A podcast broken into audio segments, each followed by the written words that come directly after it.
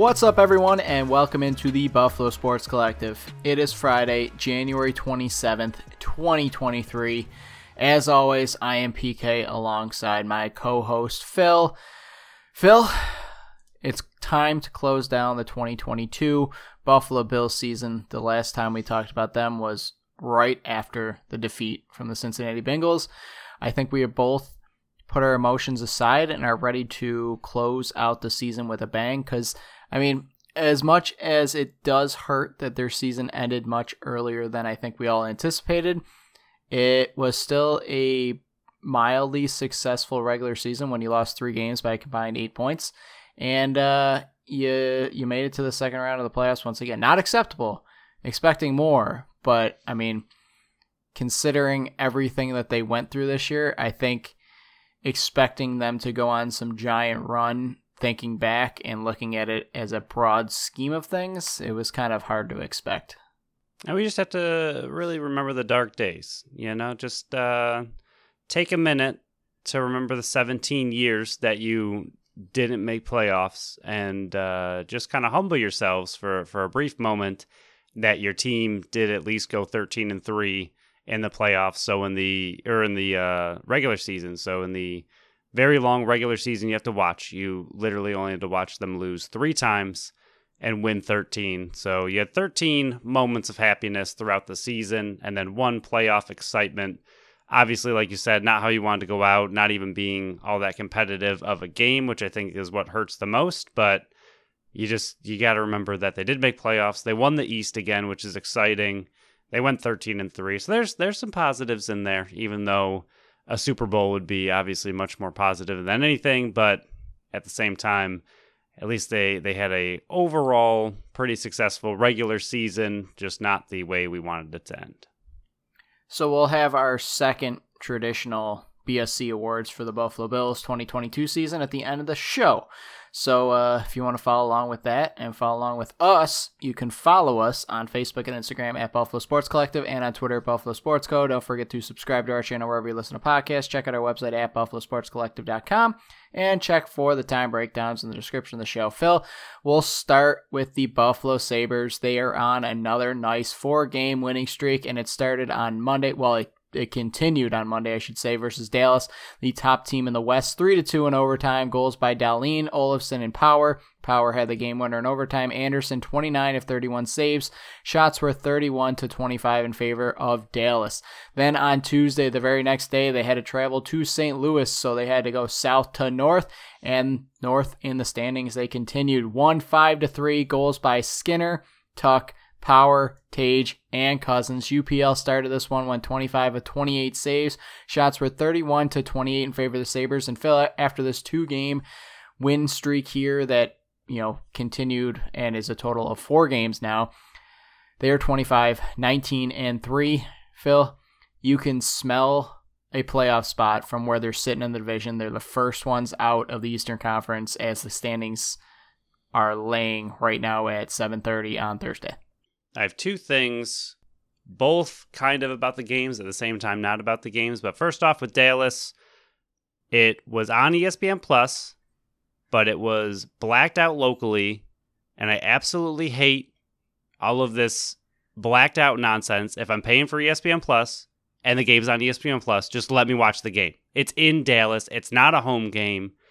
It's so frustrating. When I went to click on it, it was like, nope, this isn't available in your area. And I, I just wish that stuff would stop. And I don't know if you remember. I'm sure you do. Do you Bills remember days? when? Huh?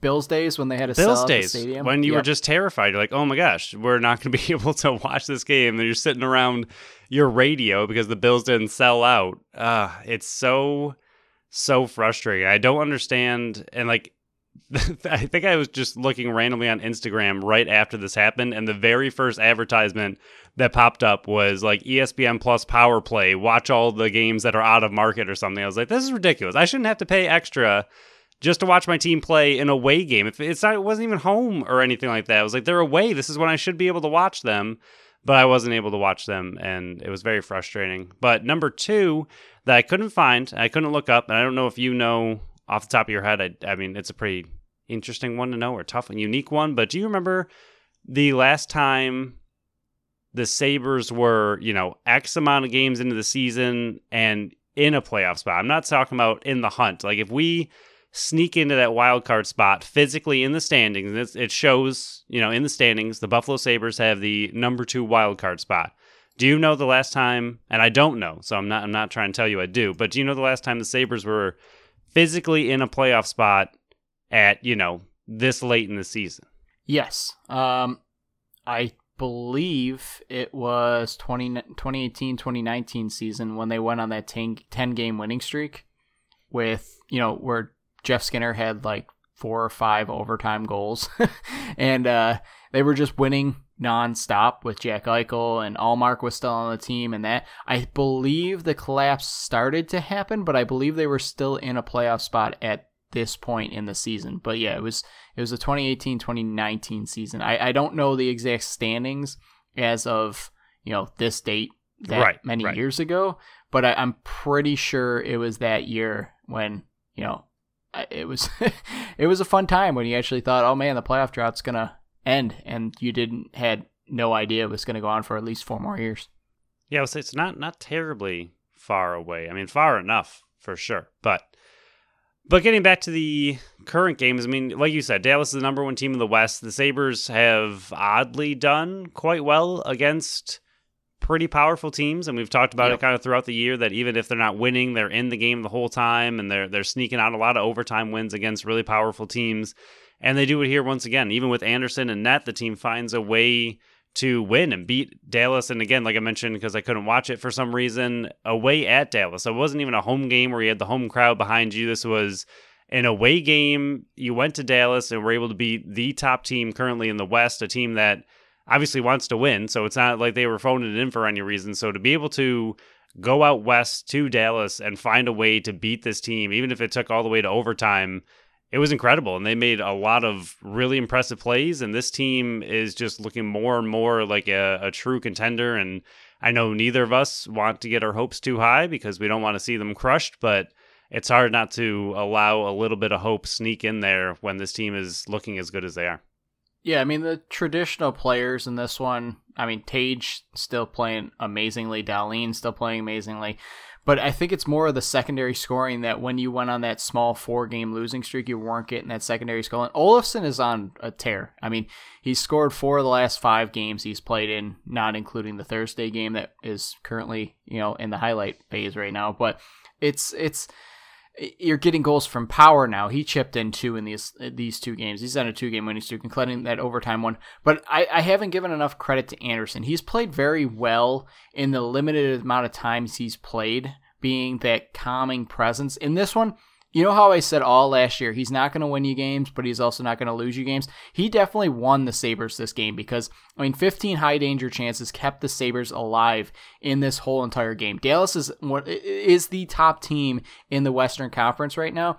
To go toe to toe with them, being the youngest team in the NHL under 26 years of age, averaged, and that's including the 41 year old Anderson. So imagine if he wasn't on the team, how much lower that would be. He's kind of like that that's skewed where it like curve. spikes what curve that's it. When they curve your average in in school when you hated the person that scored so high. But i i think they're they're putting it all together. I mean it, it's only 47 games into the season right now so you got a ways to go. But with the pace they're on right now it's hard not to get excited at least because we've been saying it all year long. Just be in the race in in march and april. And currently they're positioned perfectly. Unless some absolutely horrible, horrible things happen where they just tumble, which isn't out of the realm of possibilities because they've done it in the past.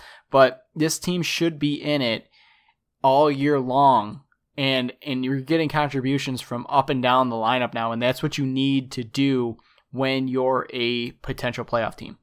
Especially in this one for the OT. I mean, that's an Yes. opportunity for Dallas to kind of show off why they're the better team. You have the open ice and for the Sabres to take it to Dallas in the OT the way they did and not only just take it to them but win it. I mean, they looked like the better team and that's just something that is I don't know, hard hard to say or hard to even realize that I'm saying against a, a Dallas team and I know you know, it's one of those things in hockey where some nights are off nights, but I mean Dallas played a good game, but the Sabres just looked really good and hung with them the whole time and won in overtime. And it's it's a big win. It's wins like this, like you just mentioned, for a really young team. That these are the games that kind of just continue to build that confidence within these young players that we have a team that can do this and we have a team that can win against great competition. Yeah, and I mean that overtime goal sparked them, and usually teams coming off a back to back, they struggle down the stretch, and you can kind of see that in this next game versus the Blues, where they went up four nothing. I mean, they went up two nothing before the first commercial break. They scored two goals in the first minute 25. And then, you know, Power continued his going streak, like I said, two games in a row, scoring to make it 3 nothing. And then Tage Thompson, the start of the fourth, went, uh, he's vintage Tage move, being so patient with the puck, no pressure, just he's going so around big. Bennington. Yeah, so big. Nobody that big should be able to make the moves he does and be as quick as he is for that size. But I mean, going up 4 nothing Blues come right back, cut it down to four to three, and then you get Cozens, who made a beautiful, so smart play, being on the penalty kill, down six to four on the banked it off the boards and in the empty net to kind of clinch it. But I mean, eleven and two 11 2 and 1 on the road since November 11th. UPL has won 10 of his last 12 decisions. It's four of the skaters right now for the Buffalo Sabres have 20 or more goals through 47 games. First time since the uh, 2006 2007 season. I mean, they're not setting records for this team, but the the names and other teams that they're in connection with right now are pretty historic for this franchise and and it, being able to take care of business on back to back. I was hoping for 4 points in this road trip and they've already got 4 points. So credit to them. They're just winning and I think the other thing that's happening is they're so young that they don't have the expectations. They're playing with no expectations right now. They're just having out fun and battling it and showing it on the ice. And uh, it's another credit to Don Granato for unlocking all this skill on this team. Yeah, I mean, you just mentioned Anderson keeping them in that Dallas game, and he's kind of the reason they won that one. And same thing with UPL in the game against the Blues. I mean, that four nothing early lead looked great. I know three goals on 28 shots doesn't look incredible. That third period, though, the Blues were absolutely taking it to the Sabres that entire period. And he was the reason they were able to hang on to that win as late as they were. And like you said, that Cozens play, I don't know if I've seen a much bigger empty net goal in recent memory when the team is just, like you said, on the penalty kill. The Blues were taking it to them. Looked like they easily could have found a way to get that puck in the net and he on a complete solo effort finds a way to get it not only out of the puck or out of the zone but like you said get it banked off the boards go around that player and then end up getting the empty net goal to seal that victory when the blues looked like they were throwing absolutely everything they could at the sabres to get back in that game and try to steal it from them but you could see that they were up early and got tired and then upl really took over in the third to keep them in it. But i think they also need to again this one's kind of hard to say this about, but because it's a back to back, but I think they need to just find better ways to play with wins or play with a lead. And we've seen it a lot, I think, this year where they go up really early and the other team finds a way to battle all the way back and they either get a late goal or just hang on just barely, but they don't seem to play all that well with a lead. Either they don't continue to add on to that lead that they got early or they just collapse into a shell a little bit and don't play as free. I don't know. It seems like they just can't seem they just don't know how to play that well with a lead yet. So Phil, I'm gonna throw out some numbers here. There's a lot of numbers, but some of these players are having career years, and All the right. names wouldn't be shocking. I mean, Dahlin already set a pace for the most goals he's ever had with 14. He is one assist off the lead for his career best. He's at 39. His career best is 40, and he's tied with his most points ever in a season with 53. They're 47 games through the season right now. Again, this is before the Thursday game with the Jets. Tage, his best season was 38 goals, 30 assists, 68 points last year. He's got 33, 33, and 66, and that's including being on somewhat of a goal drought right now. He's got two in the last 10, but I mean, he's still getting points like crazy. I mean, he is two points off his, his career best. He's five goals off his career best. Remember in the offseason, we were hoping, hey, if you get 30 again, that'll be amazing. He's at 33 already. Tuch, best season 20, 32, and 52. He's already set his career best with goals. He's two off of it with assists, and he's already set it with his points with 53. Skinner, his best is 40, 32, and 63.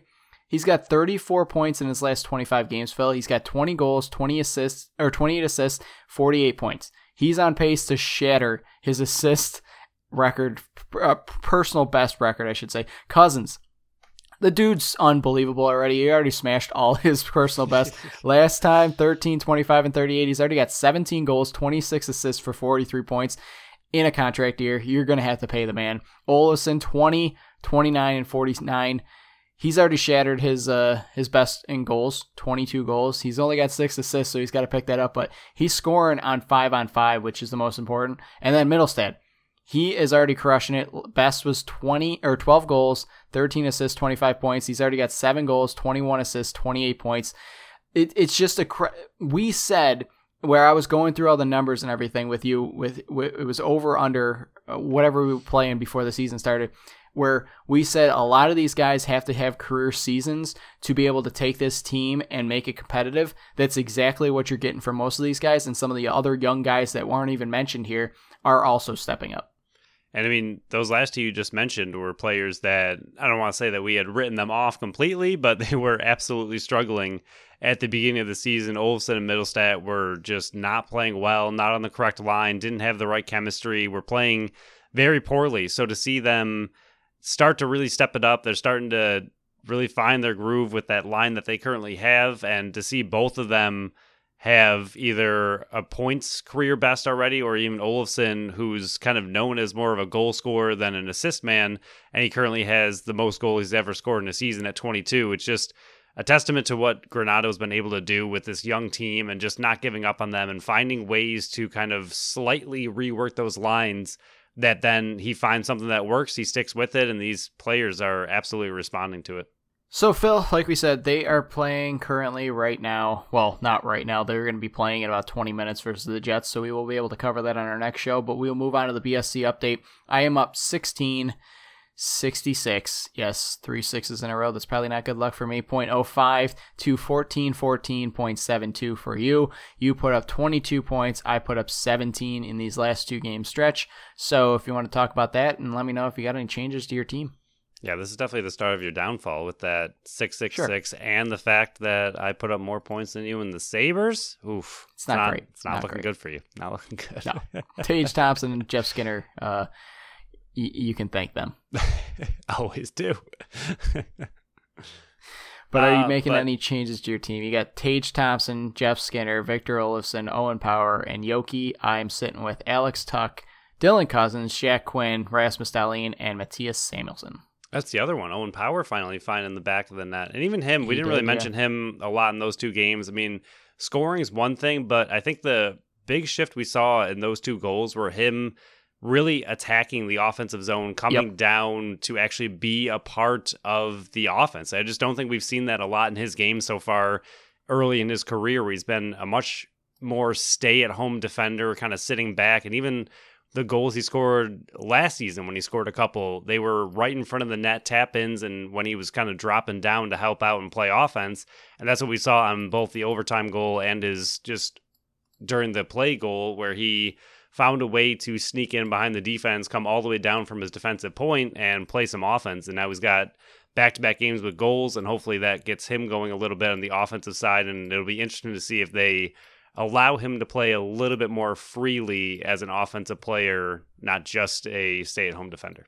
Yeah, I mean he's he's been very very good. The numbers aren't going to back it up, but if you look at the eye test and all the analytics and stuff like that, he's been a very very great defender for this team, both offensively and def- defensively. He's generating more opportunities when he's on the ice. It's just the numbers aren't flowing for him, and we never expected him to be the point producer defender that Rasmus Dahlin is, but you don't need him to do that when you have Rasmus Dahlin. You need him to be that 2A defender on that second line for your, the second pairing for your defense. And he's definitely been able to do that. And he's only 20 years old in his full season in the NHL. He's still a rookie. It's unbelievable what type of player he is and what type of player we hope he will continue to develop into. But Phil, uh, like I said, they're facing the Jets right now. Saturday they got the Wild, but I wanted to add another segment here just to keep us excited for the Buffalo Sabres and the possibility of a playoff race here that they're currently in. It's called the Wild Card Watch, and uh, we're going to be doing this each show just to you know, hopefully I trim down on the teams that I got to be talking about here.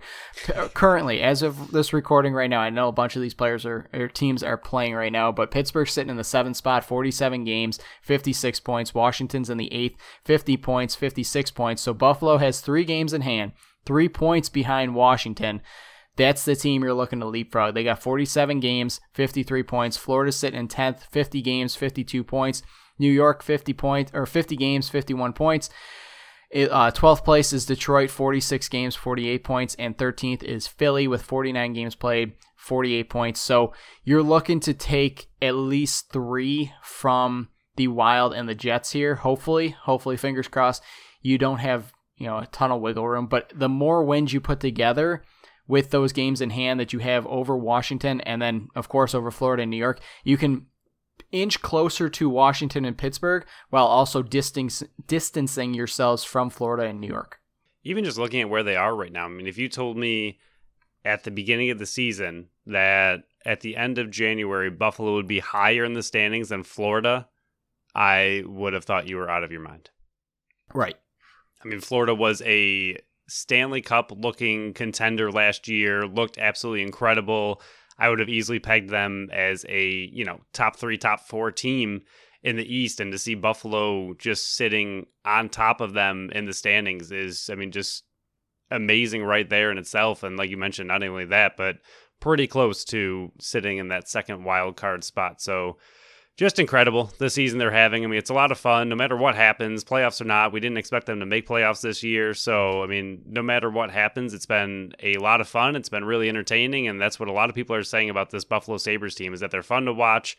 And I think that's all we've ever asked for. I think in the last uh, lot of years when they've been really sad and depressing and not scoring. And that was one of the things Granato came in and said he wanted to do was make it entertaining for the fans to watch this team, and they are quite the entertaining team to watch.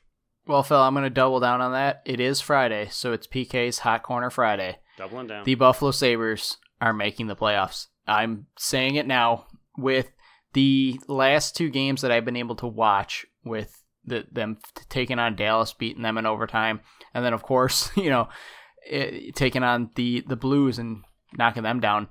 I think this is the team that's going to get them over the hump. And I wrote my article back in April is this the team that's going to be able to break the streak? And I I said I think it is and I I fully think that this is the team that's going to be able to do it. They get the skill level as long as they continue to get the goaltending, they're going to be able to make the playoffs. They get the games in hand as long as nothing chaotic happens, which has happened in the past. I have the Buffalo Sabres making the playoffs and breaking the drought. I was going to ask you, not that this Saber segment isn't already running a little bit long, but I was going to ask you, what do you think the biggest impact player would be? And to me, and I think you honestly just said it kind of in your little speech there, but I think it is UPL. I think yes. currently, so far, I don't think anyone really saw him emerging the way he has. And like you've mentioned, a lot of times he may give up a decent amount of goals, but he's keeping this team in a lot of games, stealing a lot of games for these teams, and getting every single point that he can out of them. And I think he so far is the difference. I mean, coming into the season, we thought it was going to be Comrie and Anderson, and I think we had pretty decent hopes for Comrie being a decent goalie after what he showed last year, but he's been injured. And since then, they've just let UPL be UPL because he's been incredible. But to see Comrie go down and UPL step up the way he has, knowing that we weren't quite sure he was ready for this leap and if his development was truly at that point to be a true NHL starting goaltender. But so far in this season, he's not only proved that he can do it, but he's also staying healthy while doing it. So I think for me, the biggest impact player to have this team in a wild card watch at all is UPL. So we will cover the last two games that the Buffalo Sabres are going to be playing, and then they got one more before the All Star break. But we'll move on to a segment that's going to take a while because for some reason they wanted to do back to back. I know the reason is because they're smaller teams and they have to rent out the places when they can. But we'll move on to the Buffalo Bandits here. Before we dive into the double header that we have to talk about, we have a trade to announce. Marcus Minichiello, He was traded to Philly for a conditional sixth round pick. A lot of people are wondering what the con- conditions are on that, and some of them were like, "Hey, Marcus, for with a sixth to Philly for a sixth," and it got a bunch of people confused. Well, if you did a little bit of homework, people don't just rely on us to do. Actually, rely on us to do it because then we have jobs. But the condition is Buffalo will get the higher of the two picks between Buffalo and Philly in 2025. So if Philly has the higher pick, it goes to Buffalo. If Buffalo has the higher pick, they retain it. This move was made to activate Bryce Sweeting, who was on the holdout list. But, Phil, the more important thing was they still need to make room for Adam Bomberry to be activated for this team. They haven't done it yet. I know they have space on their practice squad, so they're probably going to be able to do that. I'm just not sure who's going to get sent down. If I were to guess, it's probably going to be either Dalton Solver or Carter McKenzie, just based on the most recent healthy scratches from the Buffalo Bandits rotation.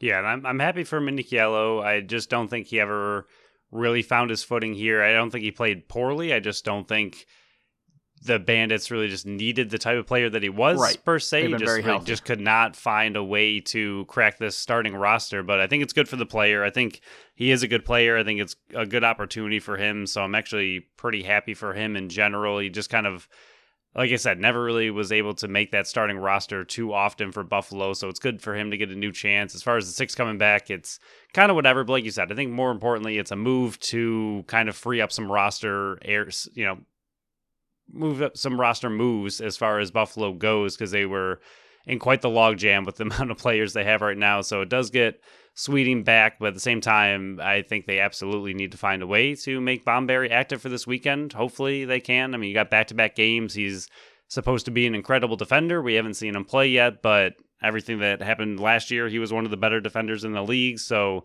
hopefully they can find a way to make him active for this weekend in these two games because it looks like they could use him.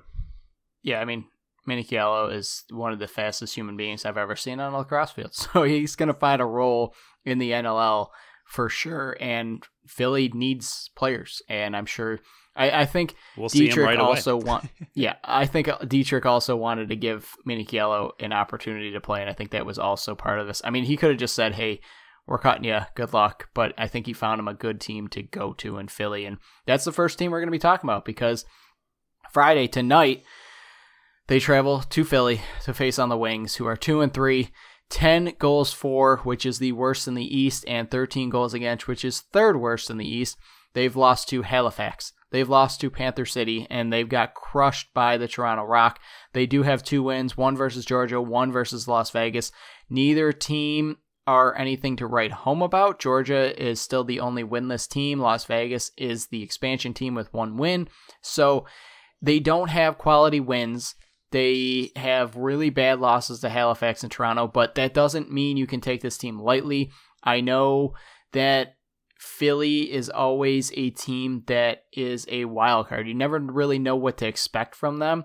I mean, they got some players up in the forward group, and we'll go over those lefties. They got two young kids on the left hand side, Tate Cattoni and Hunter Lemieux. Both of them haven't stood out yet this year. I mean, Cattoni just got there in a recent trade from Albany. Lemieux's only played in four games, but Matt Rambo and Blaze Riorden on the left side, I mean, they're lighting it up both with 21 points. On the right hand side, Sam LeClaire, he's another young guy. I think they're slowly grooming them into taking over some of the big time roles. But Ben McIntosh and Joe Resetarits on the right hand side, both terrifying, especially Resetarits over from Albany. I think this team has the offensive ability. I just don't think they've put this all together yet. I think they're still gelling with Resetarits coming over from Albany. So it, it's it's definitely not a team you can take lightly whatsoever because they have talent on the forward group. Yeah, they're they're that mix of young and veterans that you kind of want to yep. see, but it's yep. a, a youthful and veteran combination that just hasn't put it together yet. Like you mentioned, I mean, McIntosh, Resetarits, Riorden, and Rambo are all very quality NLL players that can get it done when they need to. But I think just relying on those guys, I mean, Resetarits found a good way to kind of lead his team last year with Benny, but at the same time, it, it's hard to put a team on your back completely. So I think they have some pieces that are definitely threatening. And like you said, a team that you can't take lightly. They have the ability to steal a game, I think is the, a good way to put it. But at the same time, if you play Bandits lacrosse and you play the way the defense can, the way Matt Vinc can, I think their offense just hasn't found a way to completely put it together yet. They might a little bit later in the season, but right now they're relying heavily on the veterans, and I think it's a little bit easier to focus on those players to shut them down, especially Resetarits. I mean, the Bandits did a good job last year when they played Albany of shutting him down and taking him out of the game. I mean, as best you can because he, he's going to get his. But if you can kind of remove him as an element, Riorden's their other one on the other side, having a really good season. I think if you can focus on those two as far as the defense goes, you're going to do a really good job of containing that offense because they just don't have quite the depth that a lot of other teams do right now. Yeah, I think the offensive group is very similar style to what we're going to be talking about when we preview the New York Riptide in just a second. But if you can shut down Resetarits, I think you got a great opportunity to take this team down. He is their main threat. He is the guy that the offense runs through. But the also group that you got to watch out for is the transition and defense because yes, this team gives up a lot of goals, but they have some great transition players that can get the ball from the defense up to the forwards. And the big one is uh, I know this is going to hurt Phil because we both really wanted him to come to Buffalo, but Kyle Matisz 2 13 and 15 with 35 loose balls on the season. He's a great transition guy who plays a ton of time in the forward group as well. And then Trevor uh, Trevor Baptiste. I mean, he just won the MVP over in the PLL. He's got 64% win percentage in the faceoff dot, 50 loose balls. He's only got one goal, two assists for three points on the young season. But him, Matisz, when you pair him with Ryan Wagner and Chad Tutton, Ch- Tutton came over from Georgia.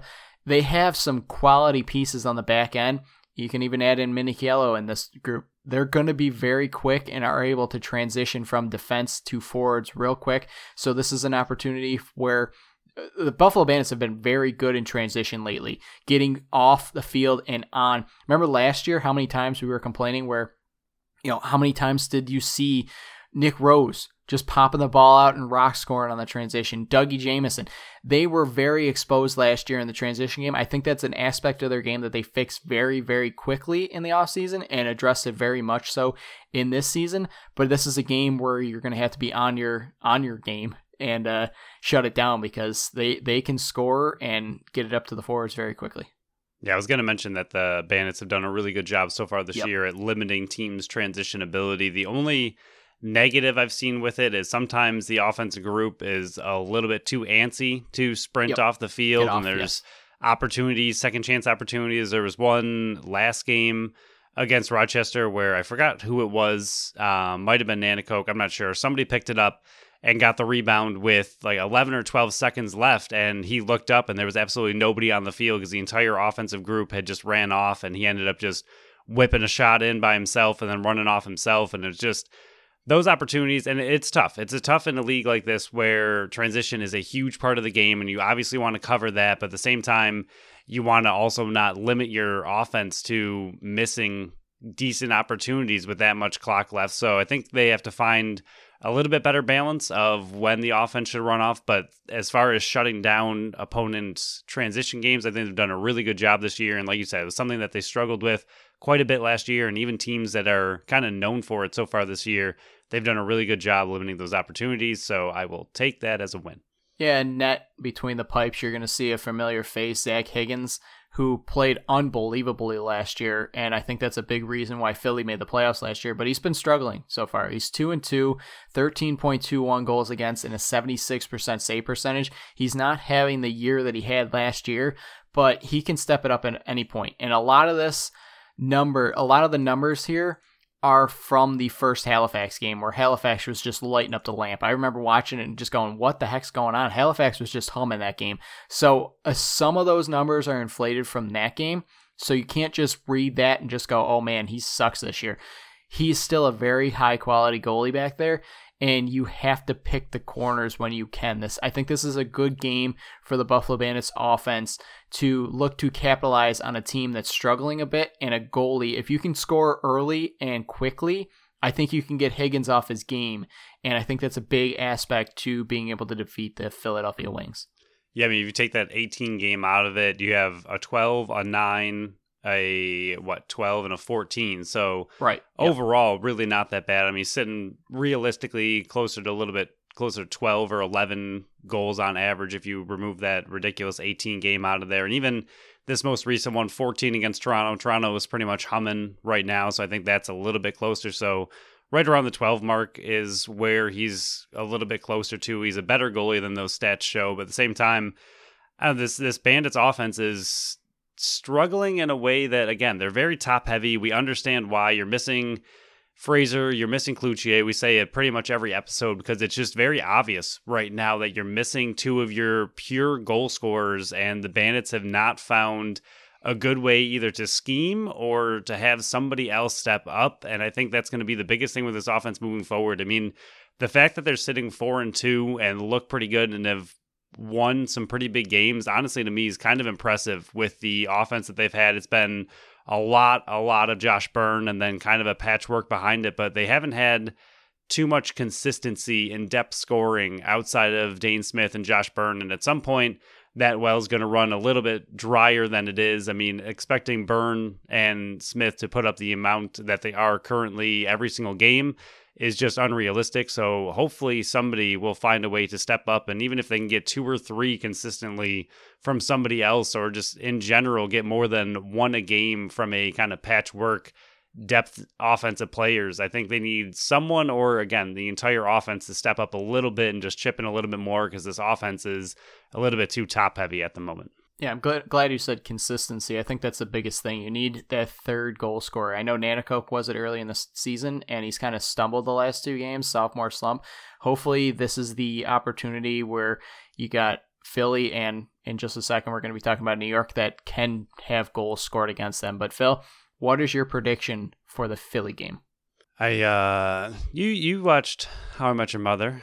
And uh, do you remember really early on when I think they were going to Philly? I think it was like the first season, and I think it was Barney just kind of yells Philly, and yeah. uh, I don't know why that really just got stuck in my head for a moment. Um, as far as a non-tangent prediction, let's see. Let's go 14 because I don't trust Philadelphia's defense, but I also don't really trust the Bandits' offense with the way it currently is. But I do trust Matt Vinc to step it up after that last game. I think he is someone who studies tape like no one's business. So I think he's going to kind of look at what happened last game and figure some things out. He usually bounces back from weaker performances with a stellar performance. So I'm going to go 14 to 8. Phil, I thought we were going to do it. I thought we were going to have our first ever exact prediction. Uh, I got him 14 9. I got 14 9. You were too high. I was, I was too a low. little bit too high. but, uh, it was close. It was yeah, close. yeah, it's it's going to be a very entertaining game tonight. And with that, we'll move on to the Saturday game versus New York. They're going to be traveling from Philly to New York in an overnight trip. New York coming in one and four. 11.2 goals for, 14.2 goals against. That is second worst in the East. Phil, I, I, I I think I was wrong, man. I, I don't think New York's making the playoffs. I, I think I got this one. I, I think I goofed. I mean, I think got I got time, goofed. but it's not looking great. They are on a winning streak right now, but they lost their first four. But I mean, if you look at the teams they've lost to, 15 to 14 to San Diego, who is one of the top teams in the West. 20 to 11 versus Halifax, who's just loaded offensively. 15 to 7 against Toronto. Toronto doesn't let anybody score. And then 11-8 against Rochester, who's leading the East. So out of the start to the season, they got really yeah, was, unlucky with who they had to face. yeah, and then and then uh, just last weekend, sixteen to ten versus Albany. For group, these names are going to sound familiar because a lot of them. I mean, besides Callum Crawford, who went out the door and got traded, uh, it's. Uh, yeah, thank goodness for us. Lefty yes. forwards, really good. Riley O'Connor coming over from Albany. He's got 21 points. Larson Sundown, quiet season so far, but he's got eight goals, three assists, and 11 points. But the man, the myth, the legend, the unbelievable Jeff Teat.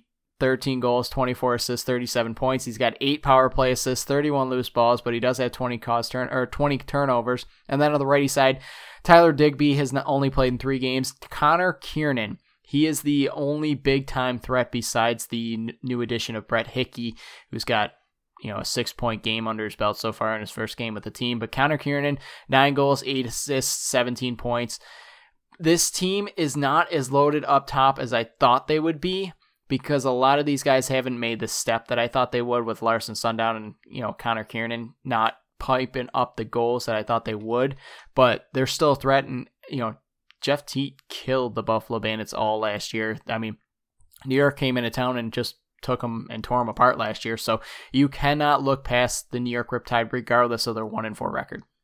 Yeah, the I think the scariest thing with this game is that it is back to back, and New York is a younger team. They're a fast team. They're a team that likes to score, can score. I know their 11.2 goals forward doesn't look very good. We just mentioned the extreme gauntlet that they have faced to start the season, but then they were able to put up 16 against Albany. I think this game is definitely, of the two, going to be a little bit more of the trap game. I think that the defense will be okay, but they're also going to be a little bit tired playing back to back. And this is a game that, similar to the NHL, where that third period is kind of nerve wracking when you're playing back to back and your team kind of start to collapse and they get a little bit tired. I'm a little bit worried about this game in the second half, just what the Bandits will be able to pull out. I mean, these are two big games. I mean, every game we've mentioned it a hundred times now, especially with Rochester sitting at six and zero. Every single loss is huge, so you need to win both of these games, even though it's early in the season. They're big games. I mean, if you can win both of these, you come out six and two, and your season's looking pretty good.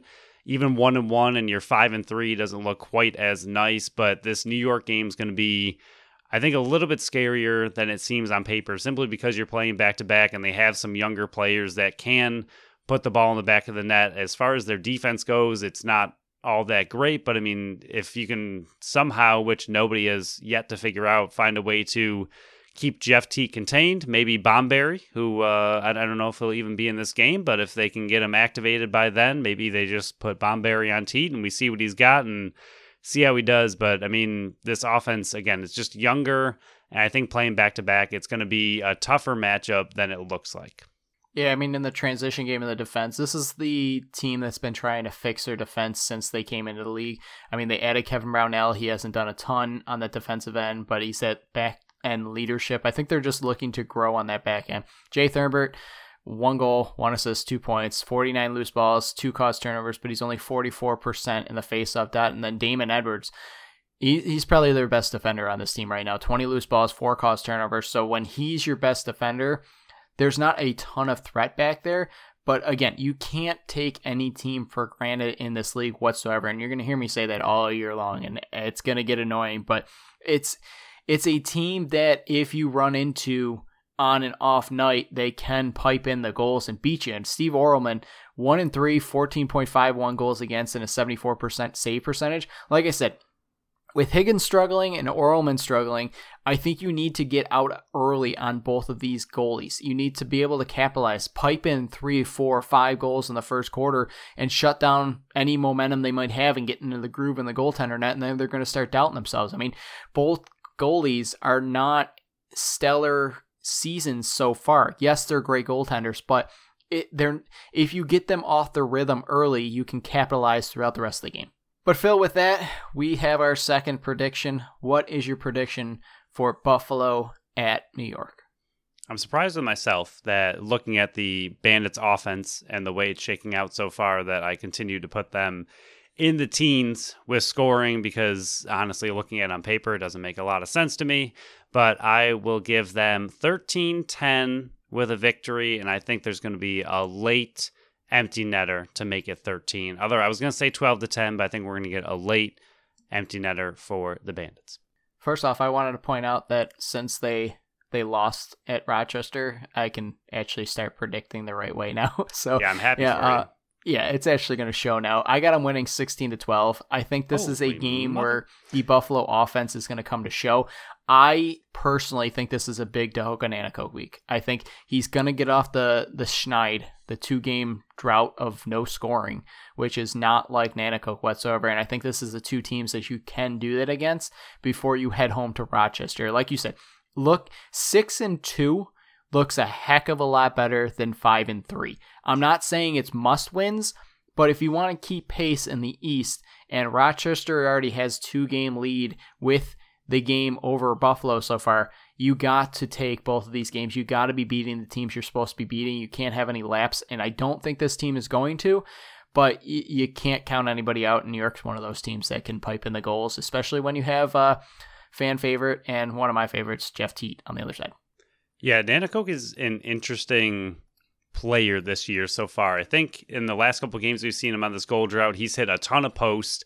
So he's come Yes, extremely close to scoring. Like you said, very unlucky. But I think they also need to find ways, like they did last year a lot, and Pick and something that rolls. pick and roll. I just don't understand why it's not used more often. It seems to work really well, but I think the problem one of the problems with this offense is that they just they don't seem to pass and set things up as much as I think I would like them to. They seem selfish isn't the right word for it, but when, you know, Smith passes to Byrne, Byrne takes it upon himself to score. When Byrne passes to Smith, Smith takes it upon himself to score. And Anakos out there taking on six players by himself.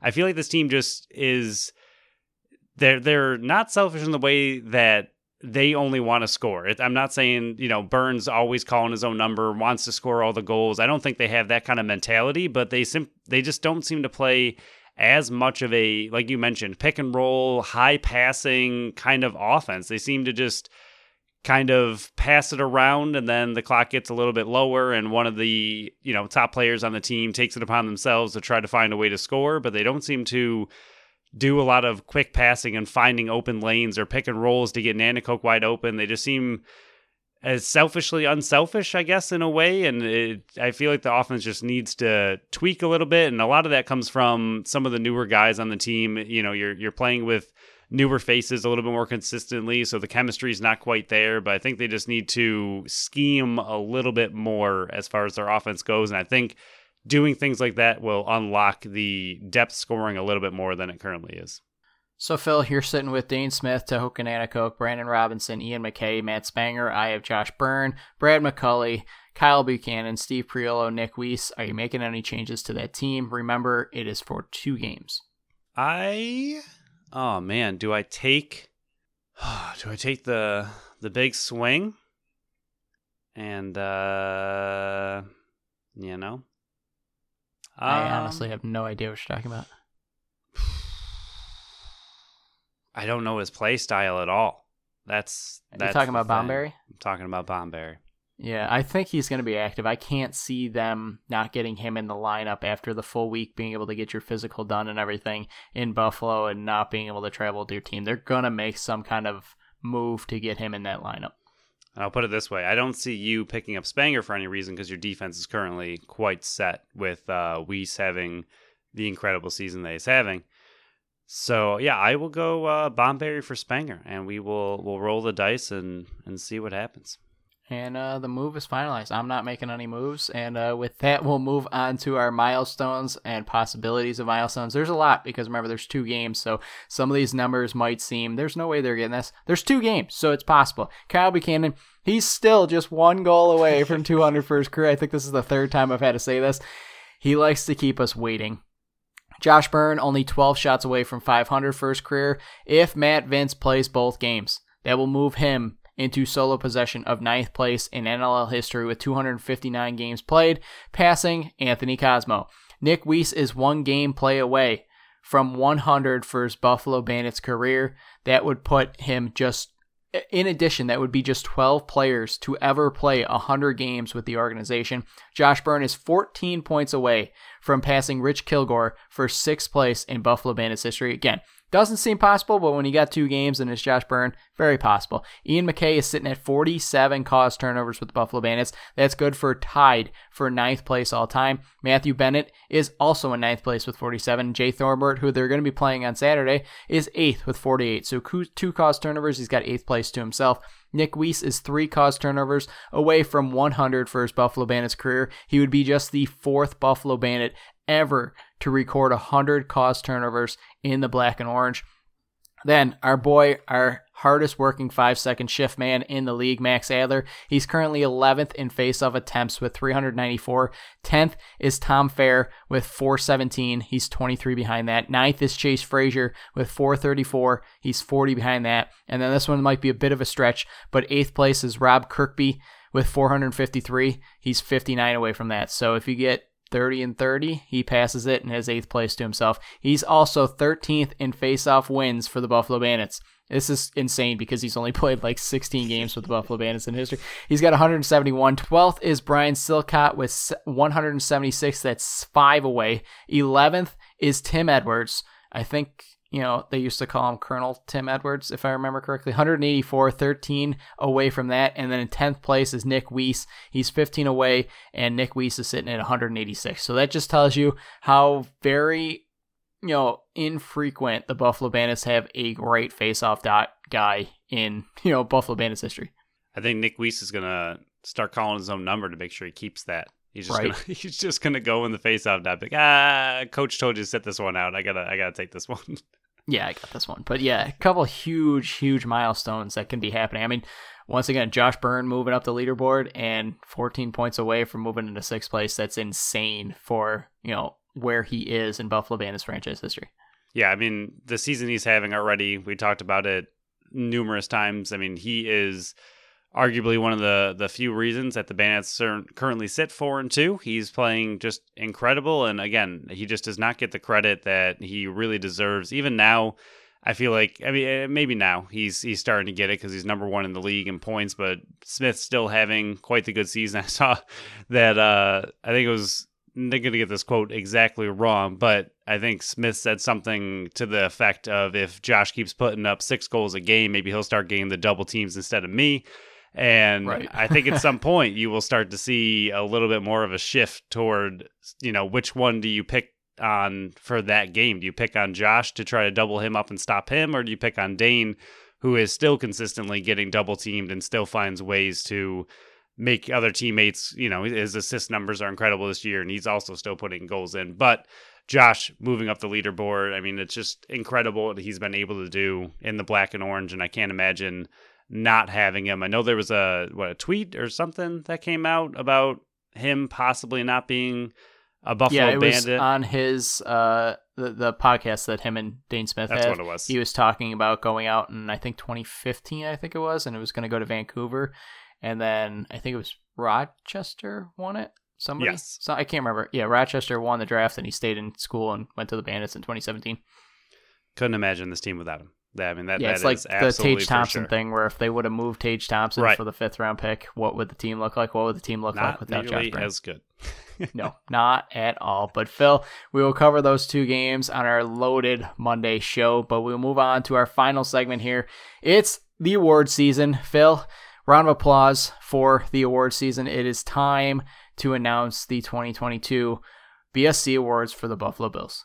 Yeah, I think it's uh some some would argue. I mean, especially us, that it's even more impressive to win these awards than it would be a Super Bowl. So 100%. I, I hope I know they said Josh has his uh oh, what was it? I know he's got his his speech prepared for the Super Bowl. He's got I forgot which kind of alcohol he has set aside in case the Bills ever win the Super Bowl. But I I hope he has the same things for these awards as well in case he gets no, one. he's got something he's- better.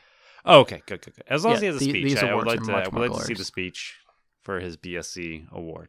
If he if he gets we one, gotta- we'll see. We'll see. Yeah, if he if he gets one, but we'll start with the MVP. Our candidates here and our nominees are Josh Allen, Stefon Diggs, Matt Milano, and Jordan Poyer. Last year's award winner is Josh Allen, and this year, Phil, drum roll please. The award winner is Josh Allen. Congratulations, two-time champion. He's the only one that has ever won this award. 42, just under 4,300 yards passing, 35 touchdown passes, 14 interceptions. Josh, you got to knock those ones off. But he ran the ball 124 times, 762 yards, and seven touchdowns. So 42 total touchdowns. 42 times that man has been the cause of the Buffalo Band or Buffalo Bills scoring a touchdown this year. Yeah, I think the big thing with him earning this award and just even being in contention for it for the actual full NFL, I think it, it, it all comes down to what a lot of people are saying at the end of the season is that Josh Allen covered up a lot of mistakes and kind of inefficiencies that the Bills had throughout the entire season, leading them to 13 and 3. That if it wasn't for his just incredible freakish abilities that the Buffalo Bills would not be where they are, let alone 13 and 3 and that he kind of hid a lot of the Bills flaws until the playoff game when it just it finally kind of fell apart. But I think that's one of the big reasons he has he's sitting here again as the back-to-back Buffalo Bills MVP. Josh, congratulations. Your coveted trophy is in the mail. We'll move on to the Offensive Player of the Year. Last year's award winner, Josh Allen. Shocking. The nominees this year are Josh Allen, Stefon Diggs, Dawson Knox, and Mitch Morse. Phil, we have an upset this year. Stefon Diggs is the offensive player of the year for the Buffalo Bills.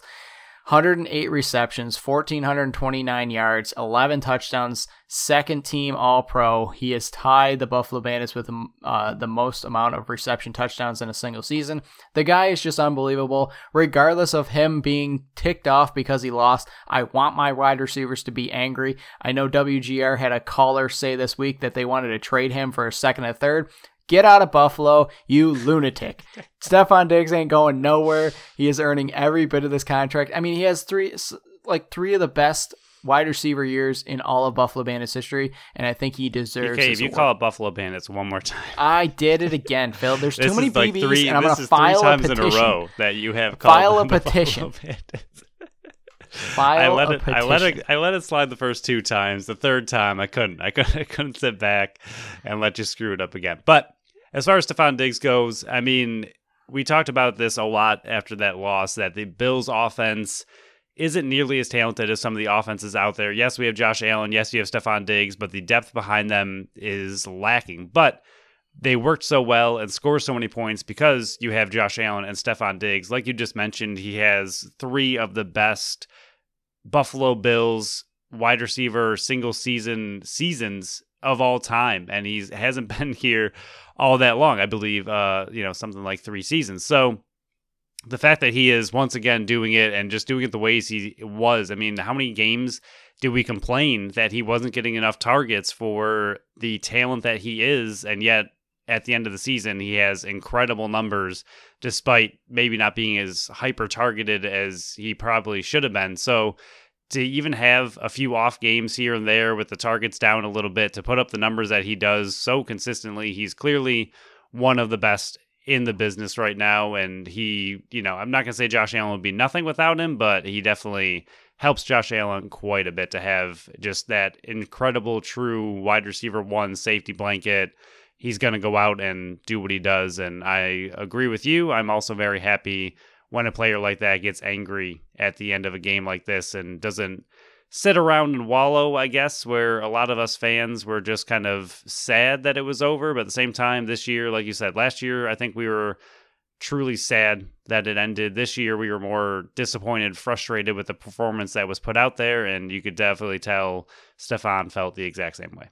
So our next award, well, Stefon, uh, your award's in the mail. Congratulations on your first one ever. Uh, cherish it accordingly. I think we'll we move should on to the defense. deliver these like the Dundies in the office around 5 a.m. We'll show up to these players' houses with Deal. The, the BSC award, and we will uh, have to film their reactions as they probably call security and kick us out.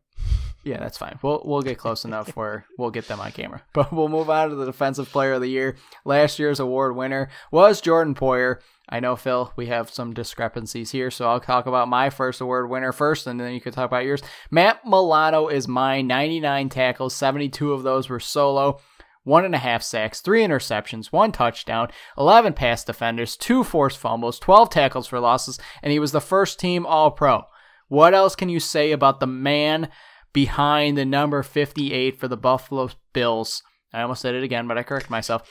He is one of the best linebackers in the league. He is he was one of the best players, if not the best player, in that playoff loss versus Cincinnati. He is unbelievable and you have him on such a cheap deal making what like 10 or 11 million dollars it's unbelievable the deal he signed two years ago in the offseason when we really thought we were going to lose him and then we sat down to record this and holy crap he's back but I, I am so happy that the fifth round pick of Matt Milano turned into what he is, and I'm so happy he's finally getting the recognition he deserves. Yeah, Matt Milano is incredible. I mean, like you, I think that last part is the biggest thing. Well, maybe not the biggest thing. The biggest thing is that he continues to play at such an incredibly high level, but it is nice. It's a bonus to see him finally getting the credit he deserves. We know he's been an incredible linebacker for the Bills for quite some time, but I think he was also just not by Buffalo by any means, but I think throughout the NFL, he was underappreciated as a top tier linebacker. I think he just didn't get the credit that he deserves. He was often up there as far as, you know, coverage linebackers go, but as a complete linebacker, I don't think he ever really got the credit he deserved until this year. So it was great to see not only analysts and announcers, but getting that, you know, all pro team. I think that's huge. So congratulations to Matt Milano. My defensive player of the year was someone who the Buffalo Bills desperately needed down the stretch, and that is Jordan Poyer. After Micah Hyde went down, I think they were scrambling a little bit. Hamlin absolutely stepped up this year. He had a monster year, but then Hamlin went down. And I think just having Poyer be a consistent player back there, a consistent veteran, and we've talked about it so many times with this team particularly where the cornerbacks this season were not great. I mean, White was injured most of the season. Even when he came back, he wasn't quite himself. Your backups at cornerback, Dane Jackson, had a bit of a rough season. Kaiir Elam they refused to put on the field for some reason. Other than that, you had a patchwork of cornerback, so your safety position was huge. I mean, that's your literal safety blanket for what the Bills do on defense. And when Poyer was out there, they were 13 and 1. The only loss they had was in the playoffs but he played through so many injuries this year. I mean, the guy, I mean, we we made fun of it in one podcast that his elbow should not look the way it did, yet he was somehow on the field with it partially wrapped trying to play and I I don't know how one plays when their elbow was as dislocated and awful looking as his was but he was out there as much as he possibly could be. And again, I think just the veteran presence, having him over the top, having him as a true safety blanket for this defense, I think he meant a lot to the team this year with the injuries they ended up having at safety. And you could just tell the difference he made when he was on the field. And I, I think it's hard not to give it to Milano, but I, I do want to give it to Poyer in back to back years for me. So Matt Milano and Jordan Poyer, your awards are in the mail. We'll move on to Rookie of the It'll Year. We got a few nominees here. Last year's award winner was Gregory Rousseau. Nominees: Kaiir Elam, James Cook, Khalil Shakir, and Christian Benford. Benford coming out of nowhere, but the award goes to, and it was a uh, it was a run right up to the end, but we got to give it to James Cook. 89 rushes for 507 yards, two touchdowns. But Phil, here's the big note 5.7 yards a carry. Buffalo, give the man the ball because they can't stop him. If you do it twice in a row, he's got a first down every time. 100 or I'm sorry, 21 receptions. That would be an amazing stat line if he had over 100. 180 yards receiving and a touchdown. I think he's going to be very, very involved in this offense next year. I think they're going to be able to design more plays for him. And if Singletary's out the door, you have James Cook as your lead back next year. So congratulations to Rookie of the Year for the BSC, James Cook. Yeah, the other ones, uh, turns out the Bills didn't want to play anybody this year as far yep. as rookies go. And very strange why you didn't play your first round cornerback when you absolutely needed some cornerback help, but uh, he remained on the bench. Khalil Shakir, every single time he played and they gave him an opportunity, he came up with a really big catch, and then he would kind of fade to the background. And Benford, like you said, actually did have quite a good season. But James Cook was the runaway, literally, with this award so far for this year, Rookie of the Year, James Cook. Watching, again, we, we said about it on one of our podcasts, just watching the change of pace ability he has.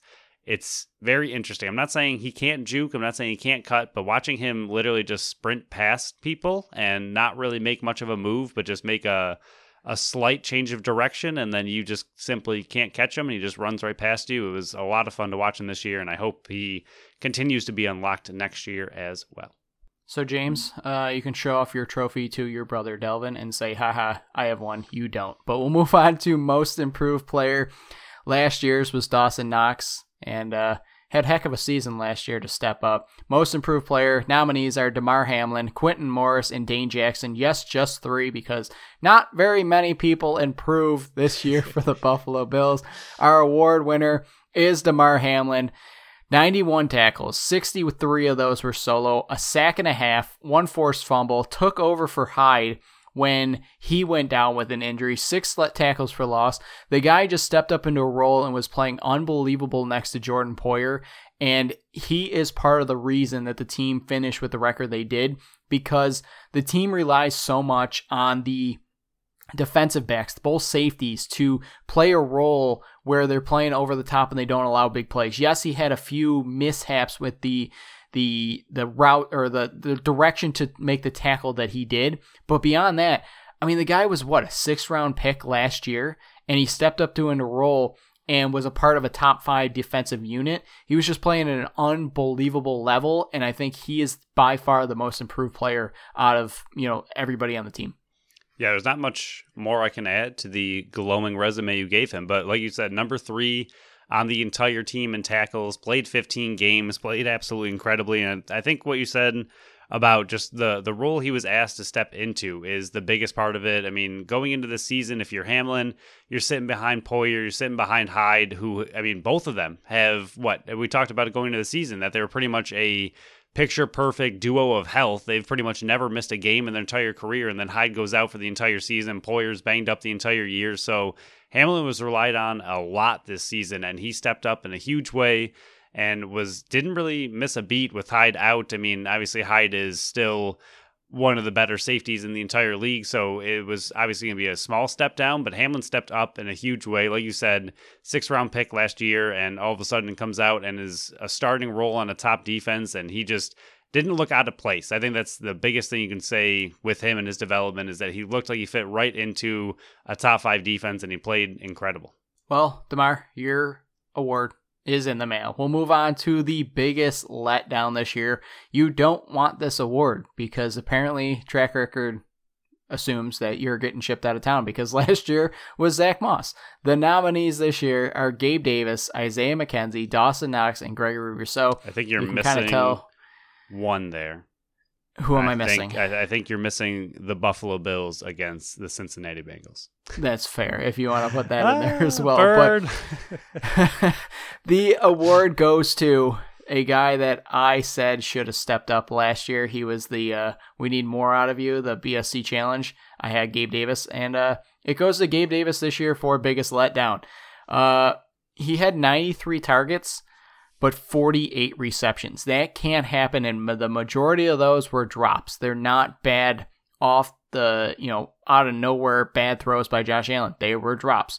839 or 836 yards, seven touchdowns. Yes, the re- the yards and the touchdowns are great, but the receptions from a wide receiver two are not what you needed to. He had the targets to do it. He should have been up in the 70s, 75 receptions for this team, and this offense would look completely different if he was able to step it up. But Phil, I know you got a little bit of conflicting reports for the award winner, and if you want to give it to somebody else, uh, feel free.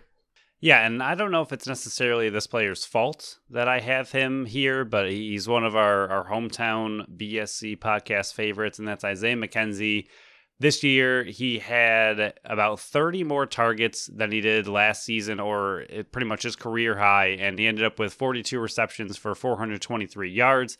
He had the highest average per catch he's had. He had almost his career best in touchdowns in a season with four. So nothing terrible. But the big thing with us and kind of just the role that we thought he was going to fit in, he was healthy most of the season.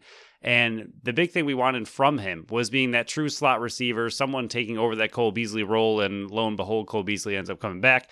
But Beasley, in his last full year, when he was kind of having a rough second half, but his last full year as a Buffalo Bill in 2021, he had 82 receptions and 112 targets for 693 yards. I think we were just hoping as a podcast and even as a just Bills offense that they would allow McKenzie to slot into that role a little bit more. I mean, 112 targets compared to 65 targets, just a, a little bit off there as far as your possible starting slot receiver goes, especially when Crowder went down. I mean, early in the season, it looked like those two were going to battle it out and possibly take targets away from each other. But once Crowder was out, nobody really stepped into that slot role at all this entire year, and you could tell the offense was hurting from it. But I think, and again, I don't know if it's necessarily the player's fault, but I think we just expected or were hoping McKenzie to take that a bigger leap this leap forward this year. I mean, he did have an okay season as far as he goes. I mean, he had a more productive role in the offense than we've ever seen before, but it's not the leap that we were hoping he was going to take. Yeah, I think that you summed it up perfectly. I have nothing else to add to that. We were hoping for more and got let down. So th- that's that's the uh, the key to the award here. But uh, Gabe Davis, Isaiah McKenzie, your awards are in the mail. Congratulations! best off-season signing slash late addition to the team, and uh, this is a new one this year. So there's no award winner last from last year, and uh, the nominees here: DaQuan Jones, Cole Beasley, Dean Marlowe, Nyheim Hines.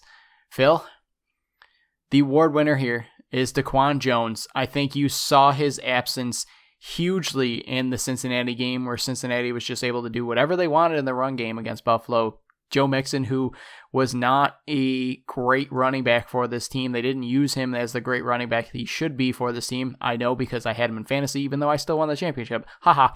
But I, I, I think his signing, which I'm so happy he's still on the team that this coming year, where he signed a two year deal, 38 tackles, two sacks, three tackles for loss, one forced fumble. I think he played that Harrison Phillips role perfectly, but took it a step further.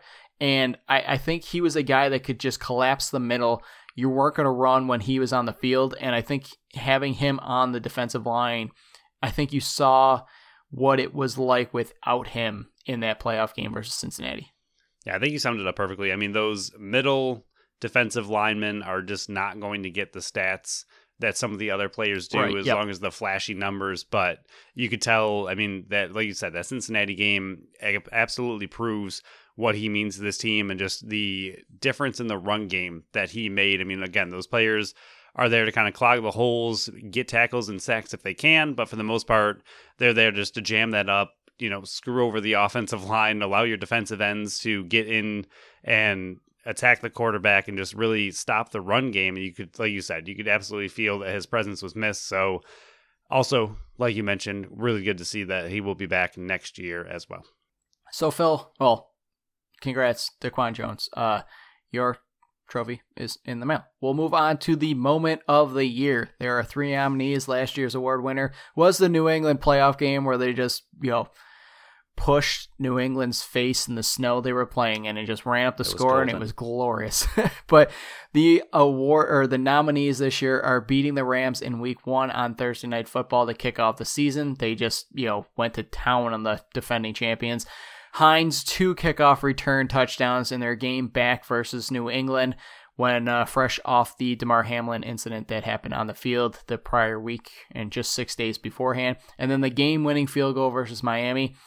Phil, the award winner, I think this is a very obvious one. Hines, two kickoff return touchdowns. Just you start the game wondering how this team's going to perform, and Nyheim Hines just runs it back for a touchdown. You couldn't, I think we said it on the show, you can't script a movie scene or TV series any better than what just happened in that. And I think that's a moment that we will remember forever. Yeah, I mean, there, there's no other way to start that game. I mean, if, like I don't know. I, it's hard to put into words that I mean, if if he doesn't do that, the Bills come out. I mean, say the Bills come out and punt that first drive. They they go three and out, and the offense isn't looking good. You're like, oh man, that you know it must be really getting to them. But all of a sudden, you come out, you have that, like you just mentioned, storybook writing, kickoff return for a touchdown to start the game. I mean, one that hasn't happened for the Bills in a long time. And not only to get one, but to get two and end up being pretty much the reason they won that game. The offense just didn't look great that game against a tough New England defense. So to put up 14 points from special teams from Hines in that type of game, and especially again, that first one right off the bat, I mean, it was just an incredible thing to watch and something like you said will absolutely be remembered more than anything else this season most likely so we got to send it to somebody, and uh, obviously it's going to Hines. So Hines, your trophy's in the mail. We'll move on to our final one, and then we'll end the show. I know we went a little bit longer, but it's the final time we're to be talking about the Bills 2022 season, so why not go a little bit long? BSC challenge. This is one where you can take it many different ways. It's somebody, the, best way to explain it is somebody that you need to step up next year, somebody that you need to see more from. Last year's award winner, like I said earlier, Gabe Davis we it, it didn't work. So hopefully it's going to work here. Nominees: James Cook, Gabe Davis, Khalil Shakir, Khalil Shakir. I apologize, I, I butchered that name even though I shouldn't because I've heard it before. And then Ken Dorsey. Phil, the award winner goes to Ken Dorsey. Uh, yeah, we need more out of you, buddy. Uh, be more creative. Go into the lab now that you have a full off season as the OC. We all know you're coming back. Brandon Beane all but confirmed it. You're not going to Carolina because Frank Reich got that job. You're going to be back for year two, hopefully in this system, hopefully with the players you know. We got a ton of speed on the team now. You, you got some speed. That's what you were looking for. You move from being 32nd in yards after catch to 31st. So congrats, you did a little bit better. But we need more creativity. Call Brian Daboll. Maybe he'll send you some plays, but we need more from you to be a your offense didn't struggle whatsoever, but you have Josh Allen and Stefon Diggs. So it's very going to be very tough to struggle on offense when you have those two players, but there were times where this team and this offense just looked out of sync, and the Cincinnati Bengals game in the playoffs was a prime example of that. And I, I know we talked about it off podcast together before, and just Andy Reid is is a different kind of coach, and uh, you know you're not going to get one of him because he's uh, in a league of his own. But the fact that KC was able to find a way to get Patrick Mahomes even more pass yards this year than he ever has, and you didn't have Tyreek Hill, and instead you had Kelce and a bunch of kind of ragtag thrown together players and yet they were able to find a way to have just an incredible offense. It's all about scheming. It's all about I know Mahomes is Mahomes and he is also quite incredible, but at the same time, it's a lot of coaching, it's a lot of play calling, it's a lot of drawing things up, it's a lot of movement. I mean, they do ridiculous things that we see. I mean, that weird you know, circle huddle, coming out of the huddle and then score a touchdown, got called back on a penalty. They just do very strange things, but they find players wide open. I mean, Kelce in one of the biggest games of the year ends up getting 14 plus catches, and they scheme ways to just find him wide open when the defense has one player to watch, and yet they can't watch him because of the amount of movement that KC has. We need something more like that from Ken Dorsey next year instead of just you know, Hail Marys down the field to Gabe Davis and Stefon Diggs and kind of hoping it works. We need just more interesting play calling. I mean, we've called it out the entire season and end up coming back to bite them in those last two playoff games where in the first two games they played very short, took their time, went down the field methodically, played quick, played a lot of short passes, and that's exactly what Kansas City does, and yet they completely abandoned that the rest of the season and the Bills offense took a hit the rest of the year, other than, like you said, Josh Allen finding ways to make magic. Outside of that, the offense looked a little bit in disarray. So we need Dorsey with a full offseason to hopefully come up with a new playbook and some more interesting plays out there. Well, congratulations, Ken Dorsey. Your Step It Up Challenge Trophy is Use it as motivation. Use it as motivation. You can look at it daily, put it in, you know, a spot where you can see it daily, and uh, use it as, uh, like Phil said, motivation. But Phil, we went a bit long on this one, but is there anything else you want to add to the show before we shut it down? No, I think uh, it's running along, and we have a, a fun two game set with the Buffalo Bandits. Hopefully, the Sabres continue to roll, but I'm, I'm excited for the big weekend for the Bandits. It should be one that we're, we're hoping they take both, and they, they have every right and ability to take both, but can they take both? We will find out very soon. Yeah, and we will talk about both those games versus the Wing Wings and the Riptide on Monday. We got the two Sabres games currently one or zero zero after the first period for the Sabres versus the Jets, and then they face the Wild on Saturday, and then they got one game, and then they go on a nice little break. So Phil, we got a we got some fillers coming up soon because I know the show went very long, but uh, pretty soon it'll be like much shorter shows because there's no Bills. Buttes are on break right now, and Sabres are about to go on a break. But on our next show, like I said, we'll cover all those games. So thank you all for listening to another episode of the Buffalo Sports Collective. Follow along with us on Facebook and Instagram at Buffalo Sports Collective and on Twitter at Buffalo Sports Co. Visit our website at buffalosportscollective.com. Subscribe to our channel wherever you listen to podcasts and make sure you leave us a review on Apple and Spotify. Until next time, bye bye.